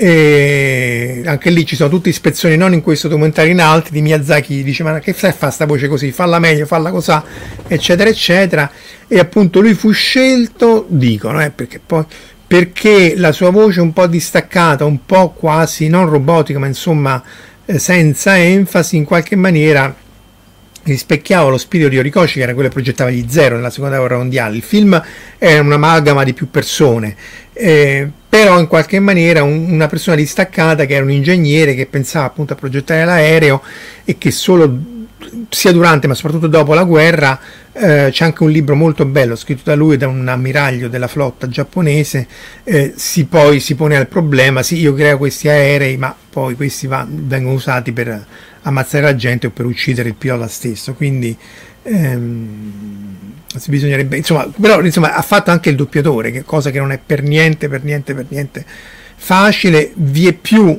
in un contesto di animazione giapponese dove le doppiatrici, insomma i seiyuu, gli attori, gli attori di voci sono attori incredibili, in cui tu, tu, tutto viene rispecchiato appunto nella, come i nostri doppiatori, eh, però viene rispecchiato nella voce dell'attore. E di nuovo, nei vari documentari, questo e altri, si vede in cui, in cui Hanno gli dice falla così, falla un po' meglio, falla con più enfasi, falla più con più pathos e così via, e cambia di quell'inezia e, e, e su un, una frase, quindi è chiaro che poi ci metti otto anni a fare un film. No, è, la cosa tragica secondo me è stata veramente che il primo è uscito nel 2007 e siamo arrivati nel 2021 per vederlo completato questo Evangelion, questa, questa nuova versione di Evangelion. Quello mi ha distrutto mal, moltissimo. E, ma proprio perché a un certo punto, dopo il terzo, io ho detto, oh, vabbè, basta, cioè, finito, non, mai, non avrà mai la fine. Eh, però alla fine, dopo questa visione, che io lo ripeto, avevo progettato tutto, avevo già. Stavo per comprare i biglietti per vederlo, non dico la prima, ma la seconda la terza giornata, che sarebbe stato uno dei miei ultimi giorni in Giappone, eh, prima di poter, cioè, prima di rientrarci di Dove... nuovo qualche mese dopo. Il problema è che è arrivato il Covid e quindi cioè, va sfasciato tutto. Io volevo, cioè, lo volevo vedere in lingua originale senza capirci un tubo tanto non è che ci capisci molto di più anche l'italiano, è la prima volta che lo vedi. Però niente, mi è andata male, l'ho visto qua adesso. Mm, mi è mancato vederlo al cinema, questo qua. Ma lo faranno, pro- probabilmente lo faranno anche in Italia sì, al cinema, magari pochi giorni. Osceni, sì, eh, no. Diciamo che al cinema, al cinema merita, il problema è che essendo un film molto lungo, a un certo punto dici sì, tutto bellissimo, però mo, sono due ore che stiamo qua eh, forse sono anche io che sono disabituato oramai a vedere le cose Beh, eh, in una sessione unica. Eh. Avengers eh, Endgame e così sono lunghi già di loro, cioè eh, erano due ore e mezza anche loro, quindi non è che il pubblico è abituato a vedere certi film oggigiorno. Sì, sì, sì, sì no, il pubblico sì, so io, non so, non, non, sul pubblico non, non ne ho dubbi. E l'unica cosa che voglio dire, giusto per eh, fare i complimenti ad Anno, quando è finito il, eh, il, film, io sono rimasto, come spesso mi capita nei suoi film, in contemplazione del finale, cioè in contemplazione dei titoli di coda che scorrono ascoltando la musica e lo ammetto, mi aspettavo una scena finale, che voglio spoilerare, non c'è. Ok, nel quarto film lo spoiler non c'è una scena finale dopo i titoli di coda e un po' mi è dispiaciuto non vedere una scena finale, ma anche solo il suo faccione che ti fa un gestaccio, non lo so, qualcosa. Ma vabbè, se, però insomma la chiusura c'è, appunto il Tiera dice che non deve mettere sequenze live, no, però è anche vero che è molto meta, cioè alcune scene sono estremamente meta e, e sono apprezzabili proprio per questo, cioè in questo ricorda vagamente Big O, non so se l'avete mai vista, una vecchia serie della Sunrise degli anni 90 in, che ricorda a sua volta Matrix e, e Dark City, e anche lì eh, è molto criptica. Eh, c'è questo robot che in realtà è pilotato da Bruce Wayne perché alla fine il personaggio principale è Bruce Wayne con, come, come, personaggio poi c'ha, eh, c'ha il maggiordomo e pilota questo robottone in questa città in cui tutti hanno perso la memoria hanno delle caratteristiche capacità per, eh, particolari e però anche lì è un, è, è un universo ciclico che si ripete molt, molto più e più volte, molto criptico, molto bello, il finale anche lì è estremamente meta. E, e si tira terroristi, infatti non, non, non, non lasciar perdere. E, e, e, quindi se vi capita recuperate Big O perché ha vari, vari eh, similitudini con... Eh, con, con, questa, con queste iterazioni di Evangelion. E anche questa è una vecchia serie. E... No, Però sì, ci, sono, ci sono tante vecchie serie anche da recuperare. Cioè, se uno non l'ha mai visto, Nadia il mistero della pietra azzurra, a parte saltare la parte sull'isola fatta dai coreani il resto è tutto più che godibilissimo. Allora, aspetta, però, se, dunque detta così, cioè, velatamente razzista. C'è tutta una serie di episodi, appunto, per chi non l'ha visto, che sono filler, perché appunto loro erano concentrati sugli ultimi quattro episodi, che sono un capolavoro di regia. A parte l'animazione, ma proprio la regia e i dialoghi andrebbero studiati come si studia Sergio Leone e il Triello. Dopodiché eh, eh, queste scene intermedie venivano, sono state animate appunto in Corea a costi estremamente ridotti e quindi non succede assolutamente niente. Però è anche vero che anche lì la progressione di quello che succede sull'isola in qualche maniera è necessaria, cioè non le puoi togliere, e, cioè sì, per zompare direttamente alla battaglia finale, almeno non la prima volta che lo vedi, perché effettivamente lì serve per l'evoluzione del personaggio che, che per sì, carità chi se ne... però... Crescono, anche st'isola che si muove, che poi non si capisce che è, anche là, se non l'avete visto non ve lo spoilo, perché tu dici questa cosa non, è proprio, non ha proprio alcun senso fisico, no? il mio fisico dice, eh, quando la vide, ma eh, parliamo degli anni, inizio anni 90, sì, in realtà 89, c'è... 90, sì. Eh sì, anni 89, eh, c'era un senso fisico esatto, ben, ben, ben preciso.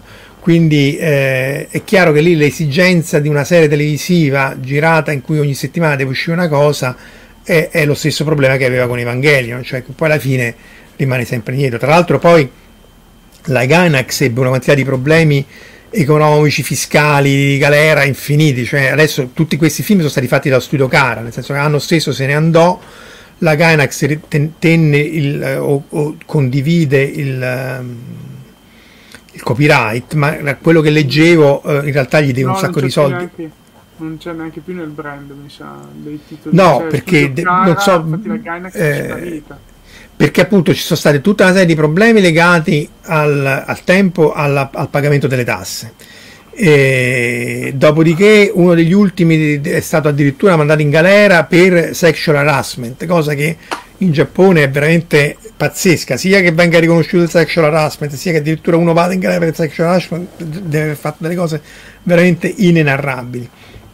Qui la Ganex come tale eh, ha fatto grandi cose, appunto con Anno aveva fatto anche ali di Oneamise che è molto realistica anche lì in quanto è praticamente Gagarin messo su quest'altro mondo, cioè il primo volo dello spazio in un mondo in, tra, in lotta tra due fazioni, ha fatto tantissime cose, anche Tengen Toppa Guren Lagan, eh, secondo me molto molto carino perché appunto lì di realistico non ha nulla, ma... Eh, eh, in qualche maniera eh, proprio per questo è, è, divertente, cioè i vecchi robottoni anni 70 in cui non è il realismo il punto di forza, è il, la, l'assurdità del Anche robottone. Anche se, se ripeto che i giapponesi sono così pazzi per i loro robottoni che hanno fatto uno studio di quanto verrebbe a costare realizzare realmente la piscina di Mazinga Z, cioè sì, del grande, sì, sì, eh, di quando esce, che si apre sempre con l'acqua che scola e via dicendo, hanno fatto quanto costerebbe uno sproposito. Ecco, vabbè. Beh, vabbè, anche lì, eh, meno del Geofront e tutte le cose della Nerf probabilmente, però... Eh, eh Vabbè ragazzi, siamo oltre l'ora e mezzo, eh, ringrazio tutti voi che ci avete seguito e appunto like, subscribe, le solite menate dalla YouTube, però se non l'avete fatto e lo fate... Dai, dai che devi sono, arrivare a mille, te che ce la puoi ve fare. Ve ne sono grati, e anche, anche, tu devi, devi, devi no, arrivare io, a mille. Io sto faticando ad arrivare a 500, quindi... Ci basta il PNR per la piscina, sì, sì. Beh, dipende a chi dà il subappalto, perché poi con tutti i soldi che si mangiano... Eh, eh, ma anche, anche su questo Giappone, eh, sì, sì, sì, sì, sì, no, rubano come questa, questa poi veramente chiudiamo. Questa è la, è, la, è la, discriminante che anche in Giappone rubano come pazzi. Il punto è che però poi il ponte, la ferrovia, la metropolitana te la fanno. La differenza essenziale poi vuoto per pieno è quella. Cioè c'è corruzione, yakuza, subappalti e così via però non si sognerebbero mai di non fare la cosa perché appunto eh, si incepperebbe il meccanismo virtuoso del tu, io, tu, mi dai un sacco di soldi, io me li prendo. Va bene, no. ragazzi, buon Ferragosto, eh, grazie ancora di essere qui con noi, aspettiamo le recensioni di Kaoru Taddia e di nuovo grazie ancora e ci rivedremo venerdì prossimo, non so ancora con che cosa. Tutti su Fantascientificast, ciao! Avete ascoltato Fantascientificast, podcast di fantascienza e cronache della galassia da un'idea di Paolo Bianchi e Omar Serafiti, con il contributo cibernetico del Cylon Prof Massimo De Santo. Potete seguirci ed interagire con noi sul nostro sito fantascientificast.it, su Facebook alla pagina Fantascientificast, su Twitter sul profilo at fantascicast, sul nostro canale Telegram t.me slash fantascientificast, sulla nostra community Telegram t.me slash fsccommunity. Se siete particolarmente timidi, potete utilizzare la vecchia, cara e affidabile posta elettronica, scrivendoci all'indirizzo redazione fantascientificas.it. Tutte le puntate sono disponibili sul nostro sito, su Apple iTunes, su Spotify e su Podbean all'indirizzo podcast.fantascientificas.it. Se volete, potete lasciarci una valutazione a 5 stelle su Apple iTunes ed offrirci una birra romulana o un gotto esplosivo pangalattico, sostenendoci tramite una donazione PayPal utilizzando l'apposito pulsante sul nostro sito. Fantascientificast è una produzione amatoriale, non si intende infrangere alcun copyright, i cui diritti appartengono ai rispettivi detentori. L'autorizzazione SIAE 5612I5359. Nessun byte e nessun tribolo sono stati maltrattati durante la produzione di questo podcast. Alexa 4 e l'equipaggio di Fantascientificast vi augurano lunga vita e prosperità e vi danno appuntamento alla prossima puntata lungo la rotta di Kessel.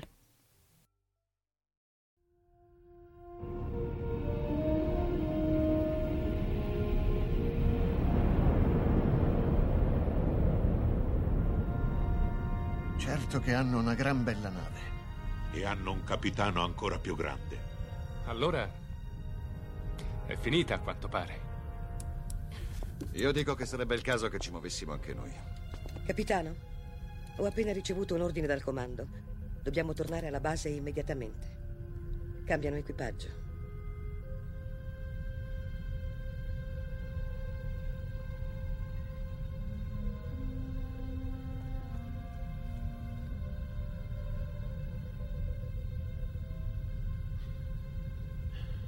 Se fossi umano, penso che ora la mia risposta sarebbe andate al diavolo. Se fossi umano.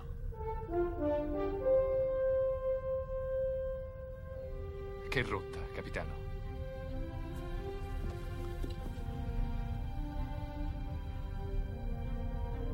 Seconda stella a destra. Poi dritto fino al mattino.